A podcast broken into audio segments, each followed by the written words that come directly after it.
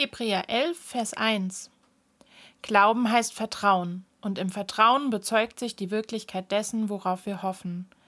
Das, was wir jetzt noch nicht sehen, im Vertrauen beweist es sich selbst. Was bedeutet es, Gott zu vertrauen? Gott zu vertrauen bedeutet loslassen.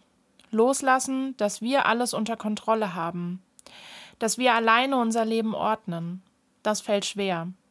Ich ordne meine Dinge gerne in Listen, die dann abgearbeitet werden. Das hilft mir oft, meinen Alltag so zu schaffen, dass kaum etwas vergessen geht. Lange bevor unser Leben auf den Kopf gestellt wurde, habe ich aber gelernt, dass ich Dinge loslassen darf.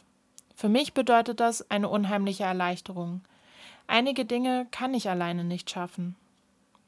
Gott zu vertrauen bedeutet Hoffnung haben.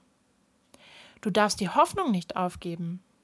Das kann eine große Last sein. Aufgeben erscheint so bequem. Doch wir verlieren dadurch das Wesentliche aus dem Blick. Unser Blickfeld wird beschränkt auf einen kleinen Radius, der es uns nicht erlaubt, all das zu sehen, was Hoffnung spenden kann. Da braucht es Unterstützer, die den Blick wieder heben und die Last mittragen. Gottvertrauen heißt seiner Ruach nachspüren.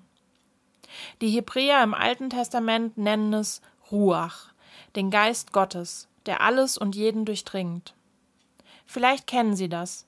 Es gibt Momente im Leben, da wird einem klar, was hier passiert, ist bedeutsam. Man kann es nicht greifen und nur schwer beschreiben. Das sind Momente, in denen wir der Ruach Gottes begegnen. Für solche Situationen sollten wir die Augen offen halten. Immer, aber jetzt ganz besonders. In unserem Vertrauen zu Gott beweist sich seine Wirklichkeit auch wenn wir manches noch nicht sehen können. Wenn wir uns diese Ruach-Momente bewusst machen, dann fällt es uns vielleicht auch leichter, die Hoffnung zu bewahren und das loszulassen, was uns lähmt.